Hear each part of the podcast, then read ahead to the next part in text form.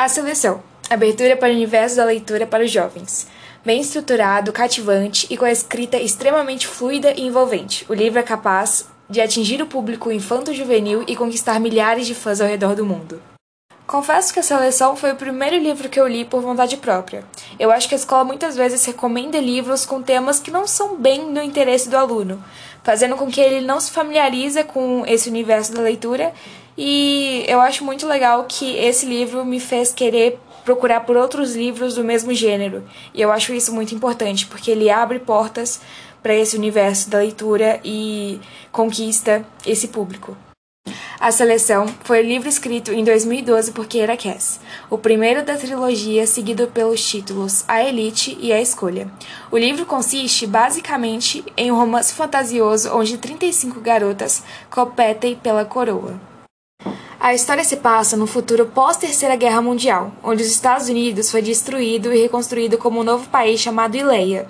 A sociedade de Ileia é dividida entre oito castas, sendo a primeira a família real e as oito as pessoas desamparadas, principalmente pessoas com deficiência, viciados, fugitivos, indigentes, pedintes, sem teto e mendigos. Resumindo, quanto maior o número, menos condição financeira a sua família possui. O sistema de castas, além de dividir economicamente as famílias, também atribuem a elas status e trabalhos específicos. As castas eram passadas hereditariamente, como por exemplo, se seu pai era da casta 3, você, seus filhos, netos e bisnetos também serão da mesma casta. A única forma de quebrar essa sequência é se casando com alguém de uma casta maior. Dessa forma, para animar o povo de Leia, o governo criou a seleção, um processo de 35 garotas entre 16 e 20 anos, de todas as castas, teriam a oportunidade de se casar com o príncipe e subir de casta. E se tornando, consequentemente, a nova rainha. A protagonista América Singer vive na casta 5, a casta designada para artistas pequenos que não portam fama, como pintores, dançarinos e cantores.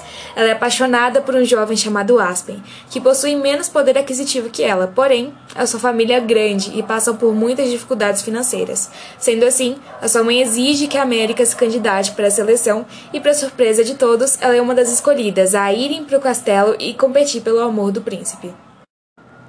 É importante ressaltar que nesse começo, em momento algum, a América quis de fato conquistar o príncipe, que no caso é o Maxton. Ela sempre deixou muito claro que só estava ali porque a sua família estava passando por dificuldade, e baseado nisso, todas as suas ações não foram com o intuito de agradar ninguém, é, fazendo com que ela se destaque das outras meninas.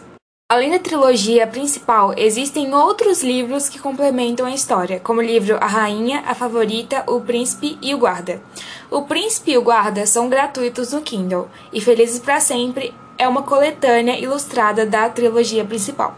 Além desses, também há dois livros que agem como spin-off da seleção, contando com a história da filha da América, a herdeira e a coroa. Para terminar essa parte da introdução do livro, eu queria falar alguns detalhes técnicos da obra, que no caso são a autora Keira Cass, a editora a seguinte, o número de páginas que é 368, o ano de publicação que é 2014, a orelha do livro que é feita pela Adicione e o preço você encontra em média de R$ 27,93.